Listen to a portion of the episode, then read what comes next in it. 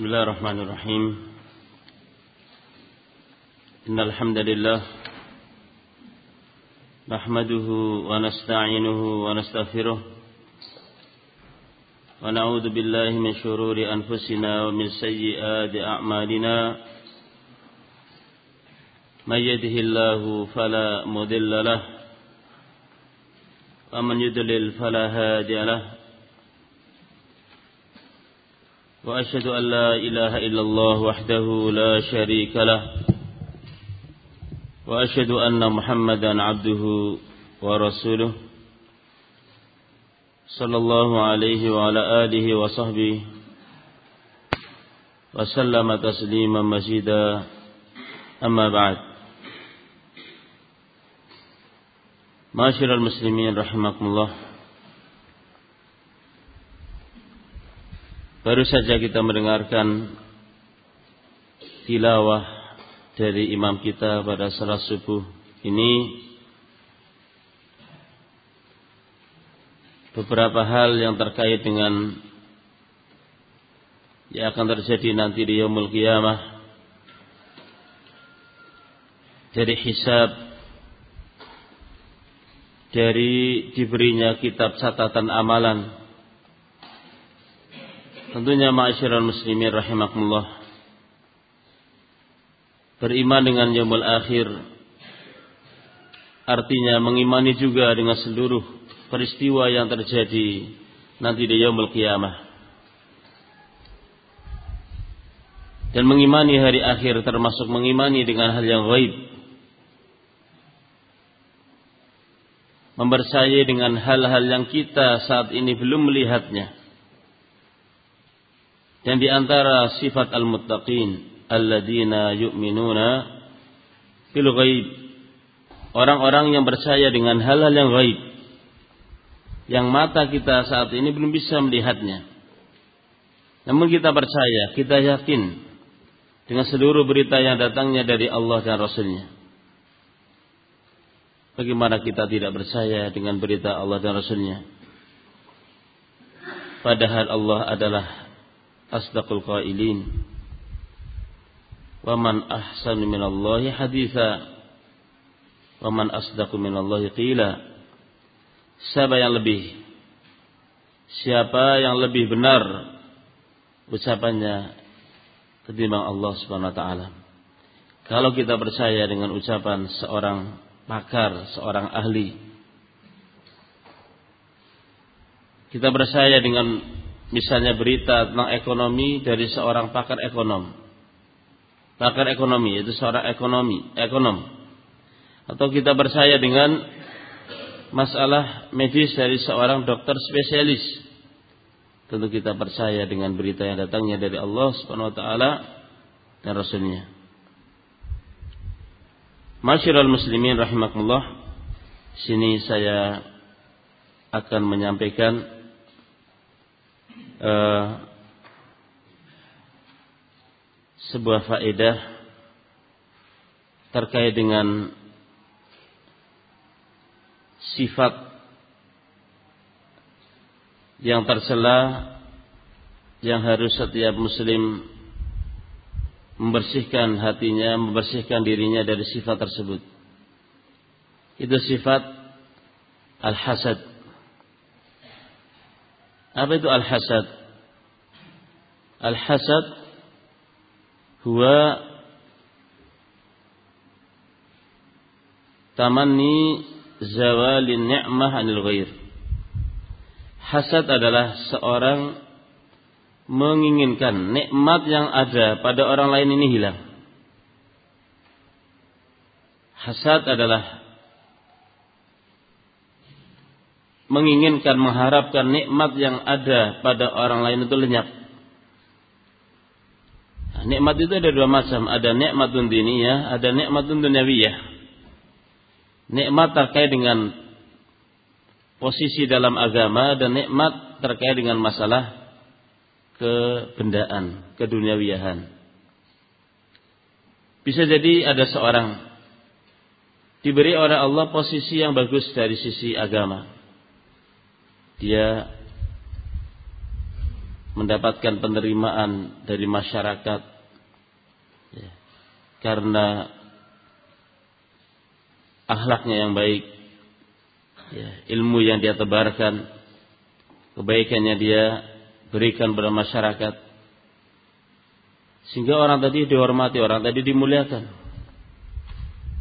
Mungkin ada orang yang hasad kepada dia, yang iri ingin menghilangkan nikmat yang ada pada dia dengan menebarkan berita-berita yang tidak sedap terhadap orang tersebut.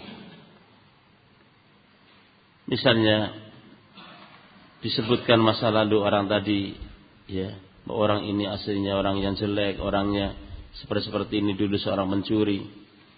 Ya. Ini hanya segera kedok saja dia itu ya sok alim, sok suci.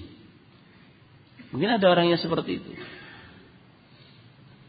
Kalau seandainya betul orang tadi awalnya memang jelek, namun sekarang dia menjadi orang yang baik. Kenapa? Al-ibratu bikamalin nihayah la binaqsil bidayah. Al-ibratu bikamalin nihayah la binaqsil bidayah. Yang dijadikan patokan, pegangan adalah kamalun nihayah sempurnanya orang di ujungnya, di akhirnya bukan kurangnya, bukan jeleknya di awalnya. Berapa banyak orang melalui hidupnya awal kehidupannya dengan kejelekan. Para sahabat Nabi. Ya. Terutama sahabat-sahabat yang sudah sepuh. Kebanyakan dari mereka melalui hidupnya dengan alam jahiliyah. Menyembah berhala. Mengikuti adat istiadat jahiliyah. Kemudian ketika datang Islam. Dan keimanan sudah merasuk pada kalbu mereka. Apa yang mereka dulu lakukan dari amalan jahiliyah kemudian lenyap. Intinya hasad iri yang diikuti dengan keinginan agar nikmat tadi hilang dari orang lain. Ini merupakan sifat yang tercela yang ada pada seorang dan semua kita baik laki atau perempuan tua atau muda semuanya memiliki potensi untuk hasad. Untuk memiliki sifat ini siapa pun. Seorang ustadz misalnya dia mungkin saja akan iri. Kenapa ya kalau pas taklim saya yang datang cuma tiga, dua, ya satu. Kalau fulan itu penuh, Mungkin dia ada rasa apa? Hasad ya kan. Kalau dia mengatakan, apa mungkin orang yang solih, apa mungkin orang yang baik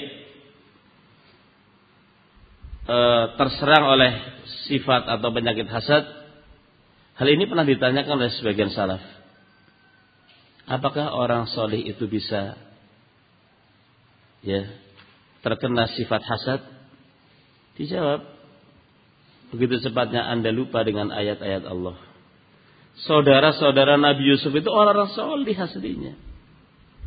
Namun ketika mereka merasa bahwa Yusuf kok kayak lebih dicintai oleh ayahnya ketimbang mereka. Padahal itu hanya perasaan saja ya kan. Baper mereka terbawa perasaan. Akhirnya mereka memberdaya Nabi Yusuf. Kemudian mereka membawanya di suatu tempat dan melemparkannya ke dalam sumur. Mereka orang-orang yang aslinya para rasulih. Berkata Syekhul Islam Ibn Taimiyah, "Ma khala jasadun min hasad, lakin al-karima yukhfih wal la'ima yubdi." Kalau bahasa kita semua orang berpotensi untuk ya timbul darinya sifat hasad tidak lepas tidak lepas jasad tubuh siapa pun dari sifat iri dengki. Hanya saja orang kalau itu mulia sifat tadi tidak akan dimunculkan. Ya, dia tahan, dia dia berusaha untuk menghilangkannya. Wallahi mayubdi sedangkan orang yang jelek peranginya hasadnya itu, iri dengkinya itu ditambahkan, diwujudkan. Jadi semua orang baik dia alim atau tidak alim solid tidak solid dia punya memiliki potensi untuk hasad. Ma khala jasadun min hasad. Lakinnal karima yukhfih wal laima. Ya. Semua jasa semua orang semua tubuh berpotensi untuk memiliki sifat tersela ini. Hanya saja orang yang mulia dia akan sembunyikan, sedangkan orang yang jelek akan dia tampakkan. Kemudian hasad juga dalam perkara duniawiyah. Seorang bisa jadi diberi nikmat oleh Allah taala dengan sebuah nikmat. Orang yang melihatnya, orang yang mendengarnya tidak suka. Kenapa dia lebih lancar rezekinya dari saya? Ya. Sehingga terkadang dia melakukan cara-cara tidak baik. Ada kalanya memfitnah, bahkan ada kalanya dia datang pada dukun agar toko tetangganya ini ya bagaimana orang tidak datang kepada dia sedangkan ya agar supaya orang-orang datang ke tokonya kemudian tidak ke toko tetangganya. Bahkan ada yang sampai tingkatan mengirim orang untuk membunuh orang yang di, diiri dan ini terjadi. Terlebih dalam perkara dunia masyarakat muslimin. Persaingan hidup yang semakin ketat. Yang mungkin lapangan pekerjaan yang semakin sempit. Sehingga atasnya bukti dunia. Ya, perlombaan dalam meraih dunia ini mengakibatkan orang saling sikut. Kata ulama, dunia itu sempit sedangkan akhirat itu luas. Makanya Allah mengatakan fastabiqu al. Kalau berlomba-lomba itu dalam perkara akhirat, luas itu akhirat. Sedangkan dunia itu sempit, peminatnya banyak, otomatis di sana akan ada saling sikut menyikut. Anda bisa bayangkan ya kalau sesuatu itu sedikit sementara peminatnya banyak, apa yang terjadi? Saling sikut menyikut, saling sikat menyikat. Adapun al-akhirah wasi'ah. Akhirat sangat luas. Makanya Allah mengatakan wasari'u ila maghfiratin min rabbikum wa jannatin arduha sama samawati wal ard. Ketika Rasul di tengah-tengah pasukannya belum memberi semangat pasukannya dengan mengatakan kumu ila jannatin arduha samawat wal ard.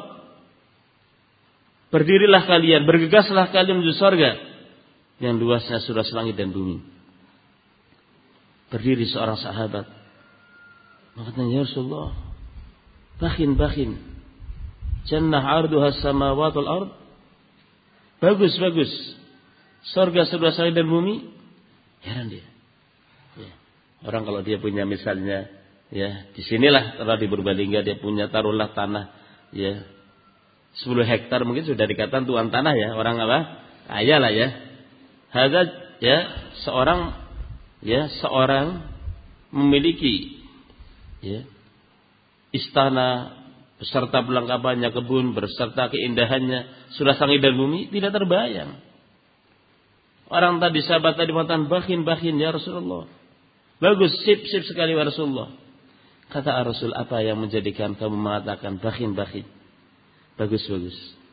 Kata dia, tidak, wahai Rasulullah, kecuali saya kepengin termasuk orang yang mendapatkannya.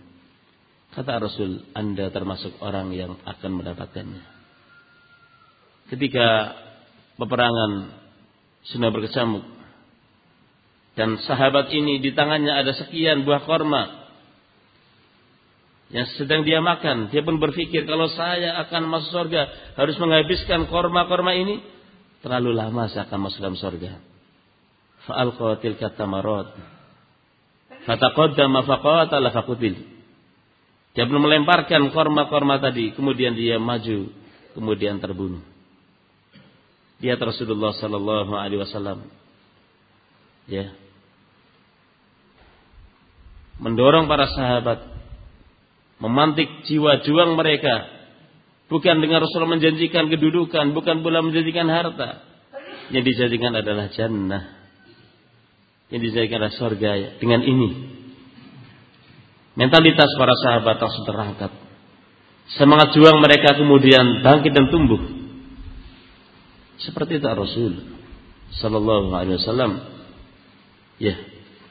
Akhirat itu luas. Makanya Allah mengatakan wasari'u ila mafiratin min rabbikum wa jannatin 'arduha samawati wal ard. Bersegeralah kalian menuju ampunan dari Allah dan surga yang luasnya seluas langit dan bumi. Amma dunya fa innaha dayiqah qalilah. Adapun dunia maka ia sempit sedikit sementara peminatnya banyak dan Anda tentu paham ketika sesuatu banyak peminatnya sementara sedikit apa yang terjadi akan saling sikut menyikut dan sikap menyikat. Orang yang iri terhadap nikmat yang Allah berikan kepada orang lain. Sebenarnya dia adalah adu nikmatillah. Dia adalah musuh terhadap nikmat Allah. Dia adalah orang yang tidak ridho dengan takdir Allah.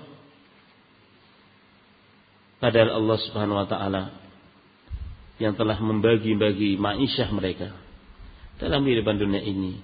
Nahnu qassamna bainahum ma'isyatahum fil hayati dunya. Wa narfa'u ba'da wa narfa'u ba'dahum fawqa ba'din darajat.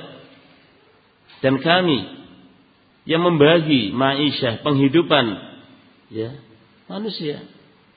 Dan kami angkat sebagian di atas yang lainnya seperti itu. Untuk kestabilan hidup Allah jadikan ya ada yang kaya, ada yang miskin. Kalau semuanya kaya, rusak itu. Kalau semuanya miskin pun tidak akan berjalan. Justru bentuk keseimbangan dari Allah SWT terhadap kehidupan manusia.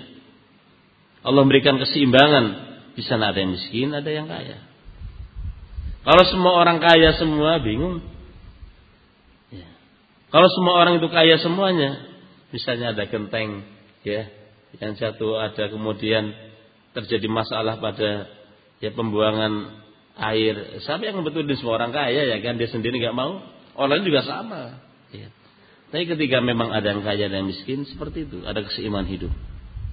Kalau nggak ada orang sakit, dokter mumet ya kan. Ya. Siapa yang berobat pada dia? Ya, sementara itu pemasukannya. Ya, seperti itu. Allah SWT jadikan kehidupan seperti itu. Ada yang kaya, ada yang miskin, ada yang punya, ada yang tidak punya. Ya. Orang yang punya jangan sombong, orang yang tidak punya jangan kemudian hasad. Ya. Orang yang hasad sebenarnya orang yang iri dengki sebenarnya dia sendiri sedang ya menimpakan penyakit kepada dirinya sendiri. Anda tidak akan dapatkan ya orang yang hasad itu tenang ya, bawaannya itu sedih, bawaannya selalu emosi, bawaannya itu selalu suudon sama orang. Seperti itu. Tapi orang ya yang hatinya tidak hasad pada orang lain, ya orang mendapat nikmat, ya alhamdulillah orang dapat nikmat. Sedangkan dia nggak dapat nikmat, ya dia sabar. Nah seperti itu. Ya. Dia tidak akan ya kemudian iri, dengki pada orang lain. Masyarakat muslimin rahimakumullah. Tentunya ada dua hal yang bisa menghalang-halangi hamba untuk segera menuju ridwanullah.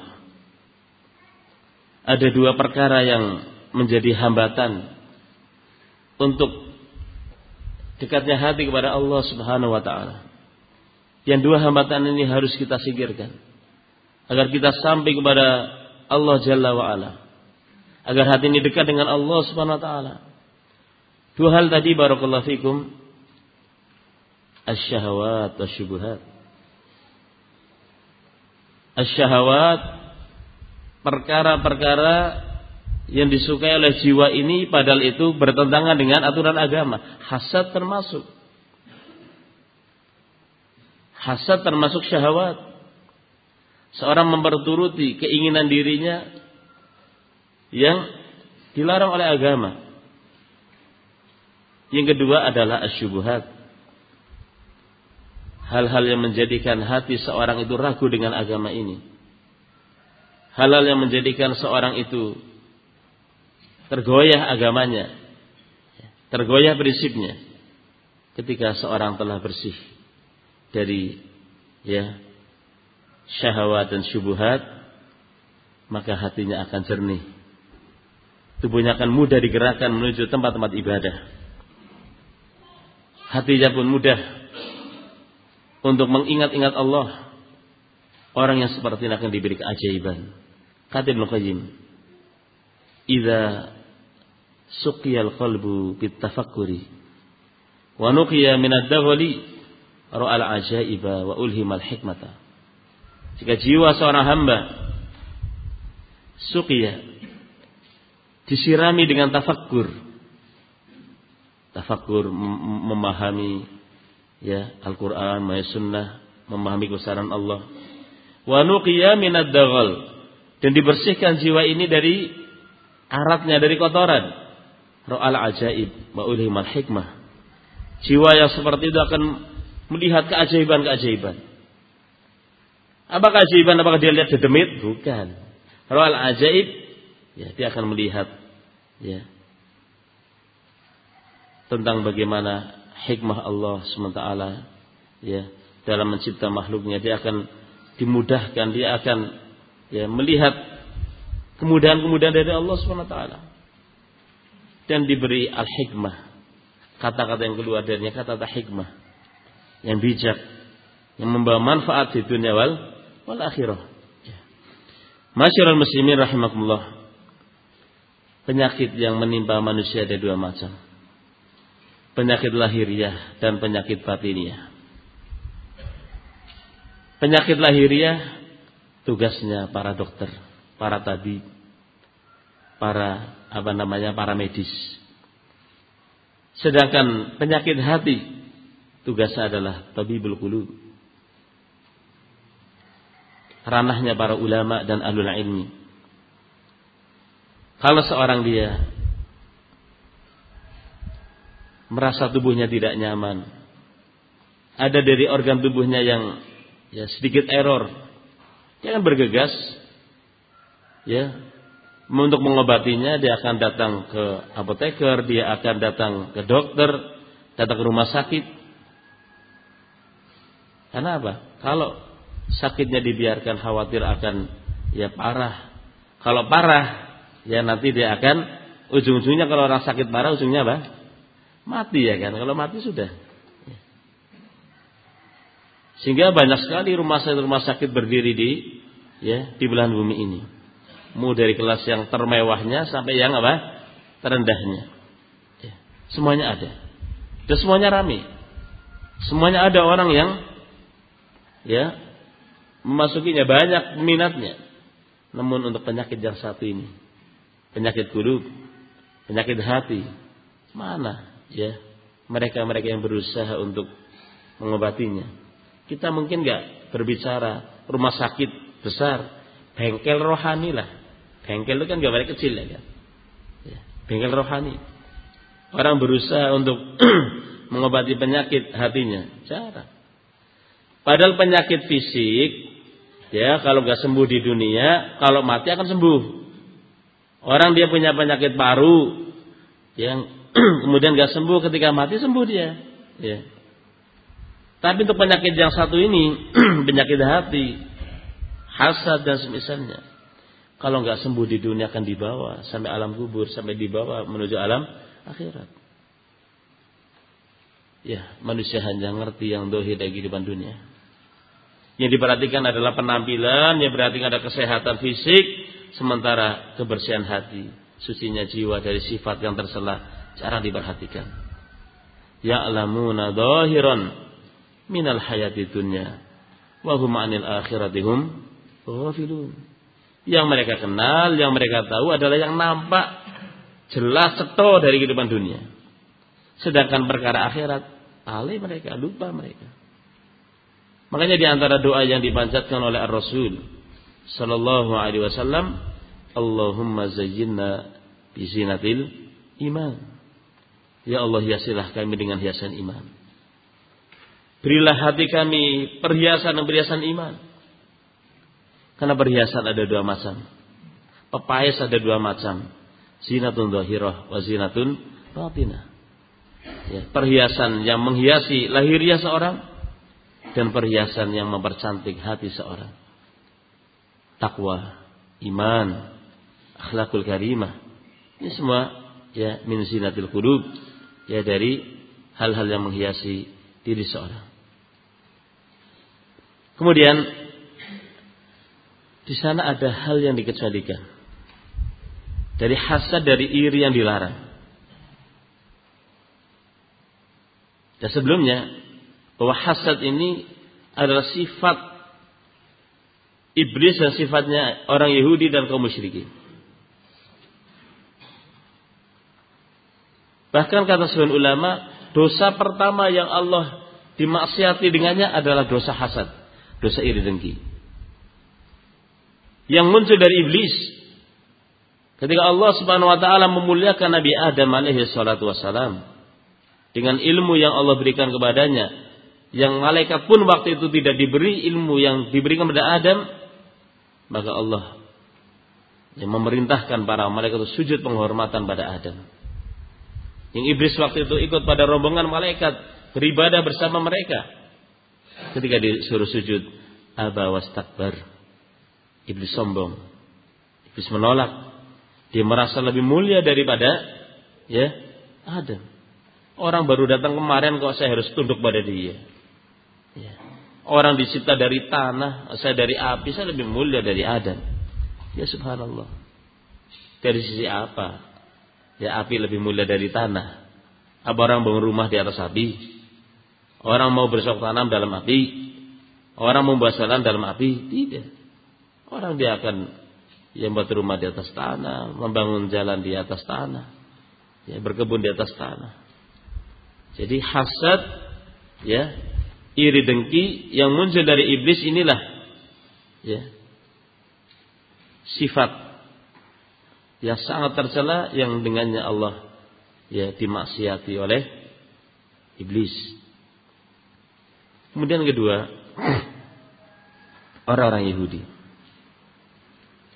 Orang-orang Yahudi terkenal mereka itu saat hasad. Allah SWT mengatakan ketika menyebutkan bagaimana orang-orang Yahudi dahulu kalau perang dengan orang-orang Arab. Kalau mereka itu kalah perang mereka mengancam awas nanti akan muncul di akhir zaman seorang nabi. Ya, yang dimaksud Muhammad bin Abdullah karena ada dalam Taurat ada dalam Injil. Nanti dia akan ya mengalahkan kalian. Mereka yakin, percaya dengan ya adanya Nabi Muhammad yang akan muncul waktu itu karena mereka baca kitab. Bahkan mereka mengenal sifat-sifat Nabi Muhammad kama ya'rifuna abna'um. Sebagaimana mereka mengenal anak-anak mereka bahkan lebih mengenal sifat Nabi daripada anaknya sendiri. Kenapa lebih mengenal? Kata Suhail Masyayikh ini bisa jadi kalau anaknya itu mungkin istrinya selingkuh. Bisa jadi ini bukan dari hasil dia. Tapi kalau itu dari At-Taurat mereka percaya. Itu dari firman Allah SWT. Ya dari firman Allah SWT. Namun subhanallah ketika Rasul di akhir zaman. Itu Nabi Muhammad. Rasul penutup. Yang mereka harapkan muncul dari Bani Israel. Ternyata muncul dari Bani Ismail. Dari keturunan Ismail bukan keturunan Ishak. Ya. Falamma ja'ahum ma arafu arafu kafaru bih. Tatkala Rasul yang mereka tunggu-tunggu datang, ternyata bukan dari tengah-tengah mereka kafaru bih. Mereka mengkufurinya. Tidak ada yang mengkufuri ya. Tidak ada, tidaklah mereka mengkufuri mengingkari dan menentang Nabi Muhammad sallallahu alaihi wasallam kecuali karena hasad. Loh, kenapa kok Muhammad bin Abdullah turun atau munculnya dari tengah-tengah orang Arab bahkan musuh kami kata mereka. Ya, subhanallah. Ya. Seperti itu bahwa Allah Taala rahmatnya luas. Siapa yang membatasi bahwa Nabi harus ada di tengah-tengah Bani Israel? Allah bisa saja munculkan orang yang hebat, Ya, bahkan di tengah-tengah orang yang tidak terbayang ya, muncul dari mereka orang-orang yang hebat. Ya. Orang Yahudi hasad.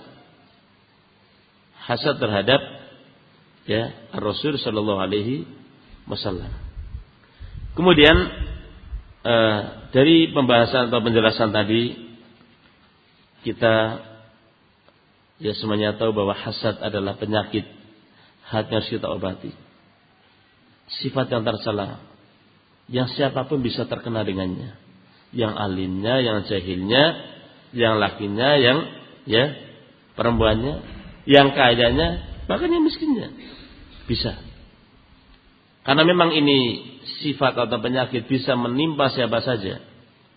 Maka dahulu dikatakan penjagaan lebih baik daripada pengobatan. Kita mengantisipasi. Mengantisipasi diri agar sifat ini jangan sampai merasuk pada kalbu kita. Ya. Dengan kita banyak membaca ayat-ayat Allah dan sunnah Rasulullah tentang ancaman bagi orang hasad. Kita membaca ayat-ayat Allah dan sunnah Rasulullah tentang al-imanu bil qada'i bil qada'i wal qadar, mengimani takdir Allah. Kita juga percaya bahwa semua yang ada di alam semesta ini semua di bawah kendali Allah, di bawah aturan Allah. La rada biqada'i. Tidak ada seorang pun yang bisa menolak terhadap keputusan Allah Subhanahu wa taala. Kemudian ada dua hal yang dikecualikan. Hasad, iri yang dibolehkan. An Abdullah bin Mas'ud radhiyallahu anhu qala qala Rasulullah sallallahu alaihi wasallam La hasada illa fitnataini. Rajulun atahu Allahu malan fasallatahu ala halakatihi bil haqq wa rajulun atahu Allah atahu Allahu al hikmah fahuwa yaqdi biha wa yu'allimuha muttafaqun alaih. Dari sahabat Abdullah bin Mas'ud radhiyallahu anhu berkata, Bersabda Rasulullah Sallallahu Alaihi Wasallam tidak ada hasad, tidak ada iri kecuali pada dua perkara. Artinya iri itu tidak boleh. Hasad itu perkara yang tercela kecuali pada dua perkara. Itu seorang yang Allah beri dia harta, lalu dia pergunakan hartanya untuk hak. Dan seorang yang Allah beri dia hikmah, yaitu ilmu, kemudian dia memutuskan dengan ilmu tadi dan mengajarkan ilmu tadi. Muttafaqun alaih. Dua hal ini yang boleh kita hasad. Namun hasad yang dimaksud di sini adalah al-ghibtah. Bukan menghendaki nikmat yang ada pada orang itu hilang tidak. Yang ada adalah kita kepengin mendapatkan seperti yang didapatkan oleh bulan menginginkan apa yang didapatkan oleh orang lain itu bermacam-macam. Ada yang sifatnya itu baik, ada sifatnya mubah, ada sifatnya tercela. Kalau misalnya ada orang, masya Allah, dia kuat, kekuatannya kok dipakai untuk ya sholat, untuk apa apa namanya membantu masyarakat. Kita iri ya Allah kalau saya punya kekuatan kayak dia ya saya kepengen ya sering-sering menghadiri daurah, sering menghadiri taklim. Nah, ini bagus yang seperti ini. Jadi kalau ada orang ya melihat orang lain, oh orang ini ya ditakuti oleh orang karena apa? Dia ya dia ini ya tidak yang bisa melawannya. Ya, siapa pun yang istilahnya bermasalah dengan dia dipukul oleh dia Kemudian dia katakan, kalau saya punya kekuatan kayak dia, orang-orang yang nggak suka dengan tak pukuli seperti dia bisa mukuli, ah, ini nggak boleh. Ini menginginkan sesuatu tapi yang sifatnya maksiat.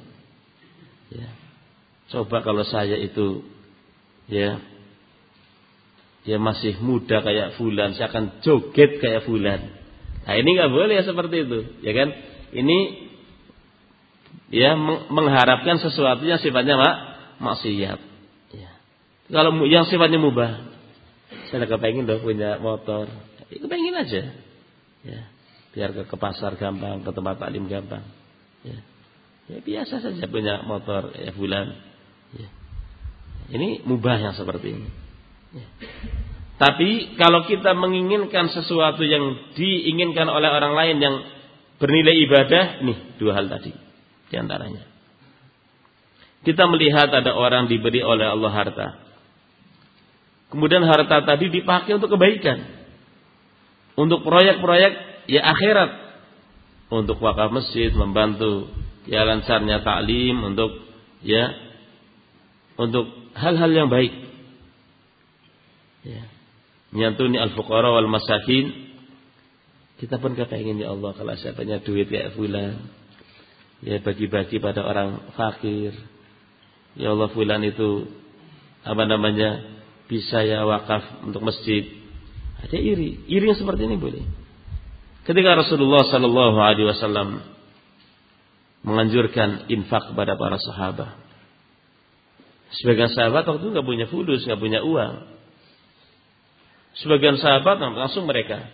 Ya bersedekah sesuai dengan kemampuan mereka.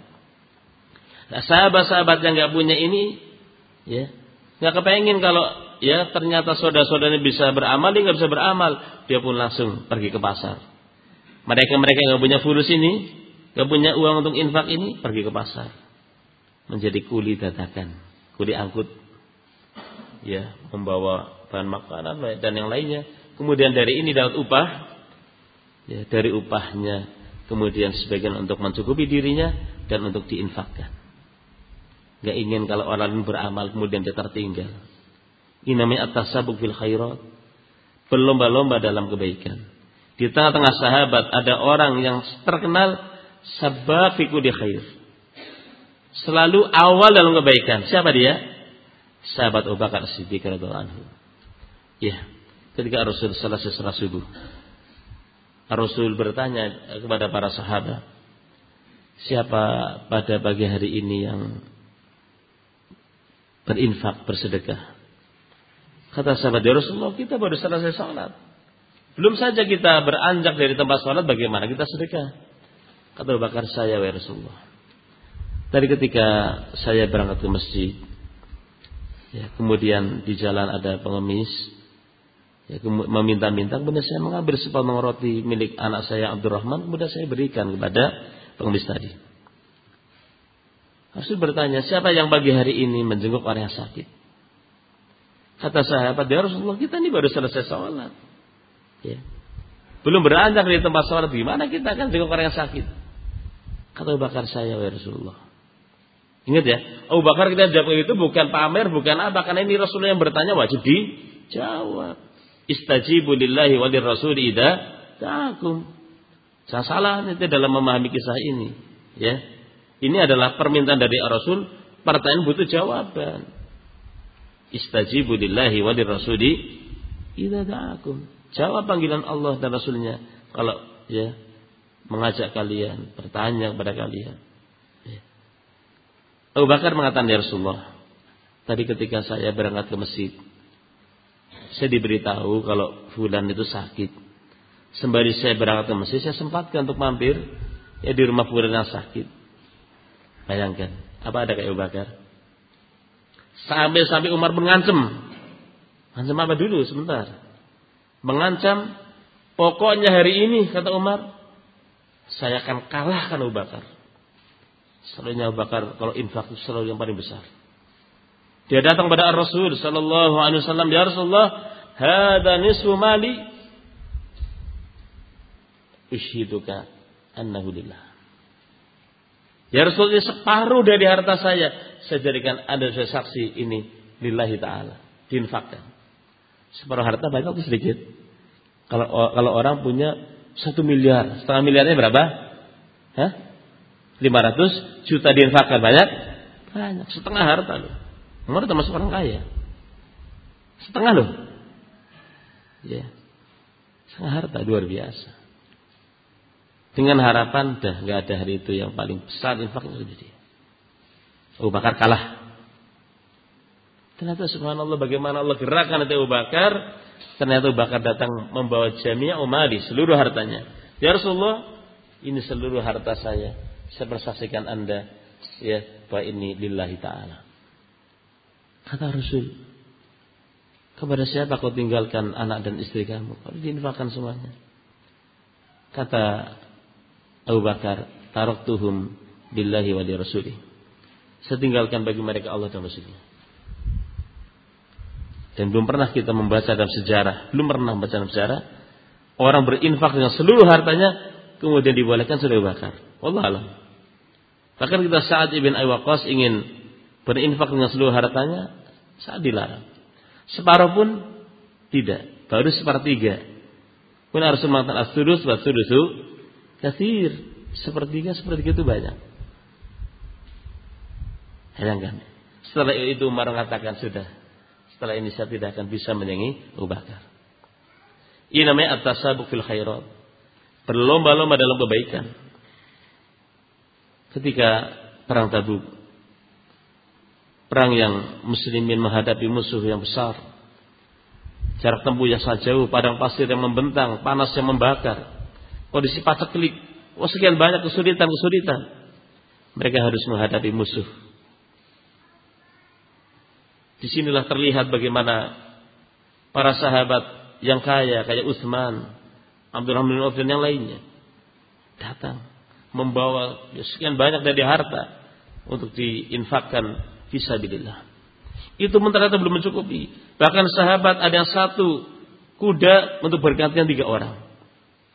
Datang beberapa orang kepada Rasulullah Sallallahu alaihi wasallam ya Rasulullah. Ji'na ditahmilana. Kami datang pada anda agar anda membekali kami.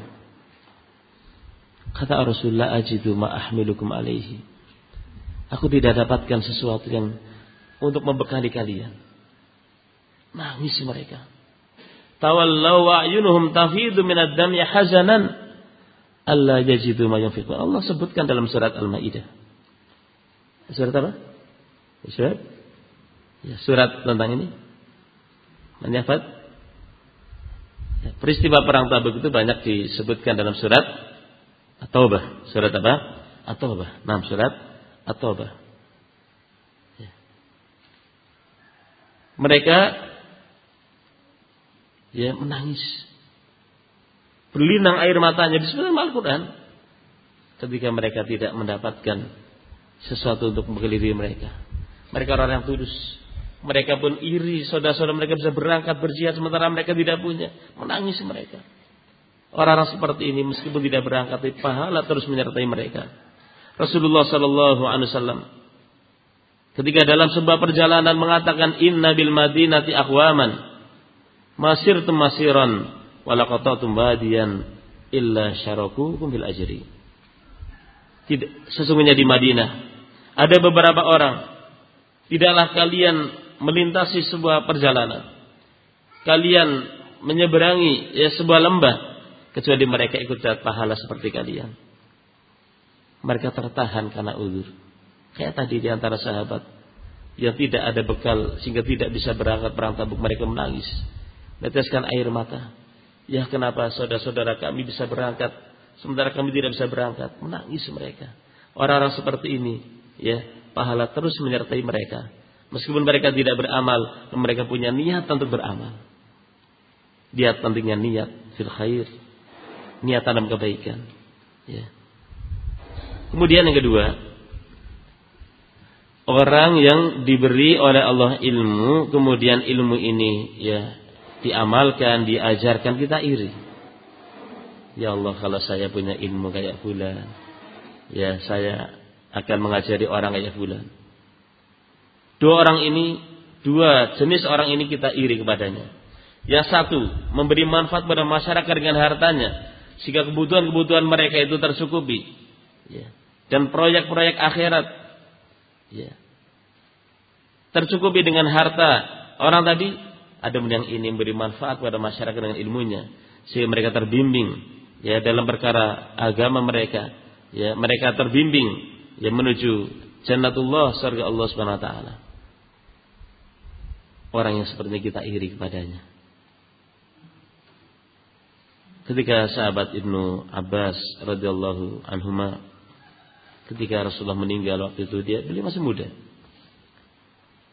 dia pun dia pun mengajak seorang dari Ansor untuk menimba ilmu bersama dia. Ayo, ayo kita menimba ilmu selagi para sahabat masih hidup. Ternyata jawaban orang Ansor tadi seperti ini. Ya, untuk apa kita menimba ilmu? Sementara para sahabat mutawafirun, para sahabat masih banyak, akan butuh pada kita. Akhirnya orang ini ditinggal oleh Ibnu Abbas. Ya, disuruh menimba ilmu, lah jawabannya seperti itu. Ya. Betul para sahabat itu banyak, tapi mereka sudah tua. Tinggal belum waktu kemudian mereka meninggal. Ya. Estafet ilmu harus terus berlanjut. Ya. Kalau orang punya prinsip kayak tadi, bubar nanti. Sama dengan kalau dulu nenek moyang kita punya prinsip, ngapain saya nanam pohon kelapa? Paling-paling saya enggak pernah apa? Merasakan hasilnya. Kalau prinsipnya gitu, kita ini anak cucunya mungkin enggak merasakan pohon kelapa, mungkin buah kelapa. Ditinggal Ibn Abbas, siapa semangat dalam menimba ilmu. Sampai kemudian para sahabat pada meninggal, pada meninggal, pada meninggal. Ibn Abbas tumbuh dewasa dan dia menjadi habru hadil ummah, orang yang alim di tengah-tengah umat ini.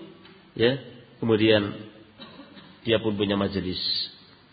Orang-orang pun datang kepada dia. Ya, kemudian orang Ansar yang tadi diajak menimba ilmu, dia pun baru menyesal. Ya seperti menyesal biasanya di akhir. Ya benar ini Ibn Abbas. Dulu saya ketika diajak menimba ilmu, saya beralasan, ngapain kita menimba ilmu? Sahabat masih banyak. Sekarang para sahabat sudah pada meninggal. Ya, yang dulu kecil sekarang ya besar, yang dulu tidak dibutuhkan sekarang dibutuhkan. Sama dengan kalian wahai asyabab. Sekarang kalian kecil, sekarang kalian mungkin belum dibutuhkan. Ya. Tapi masyarakat menanti menunggu kepulangan kalian membawa ilmu dari ma'had ini. Ya. Jadilah kalian ya membawa cahaya yang insya Allah ustaz kalian pun ikut mendapatkan pahala dari ya kesempatan kalian nanti ketika kalian menyampaikan ilmu kalian belum dibutuhkan sekarang besok dibutuhkan ya, insya Allah kalau sekarang kecil besok akan jadi orang besar semangatlah ya kita iri dengan para ulama kita kita iri dengan para masyaih kita ya yang mereka bisa menyampaikan ilmu yang mereka bisa memberi faedah ya kita semangat dalam menimba ilmu ini. Mungkin ini yang bisa saya sampaikan. Allahu taala alam bisawab. Subhanakallah bihamdik asyhadu an la ilaha illa anta astaghfiruka wa atubu ilaik. Assalamualaikum warahmatullahi wabarakatuh.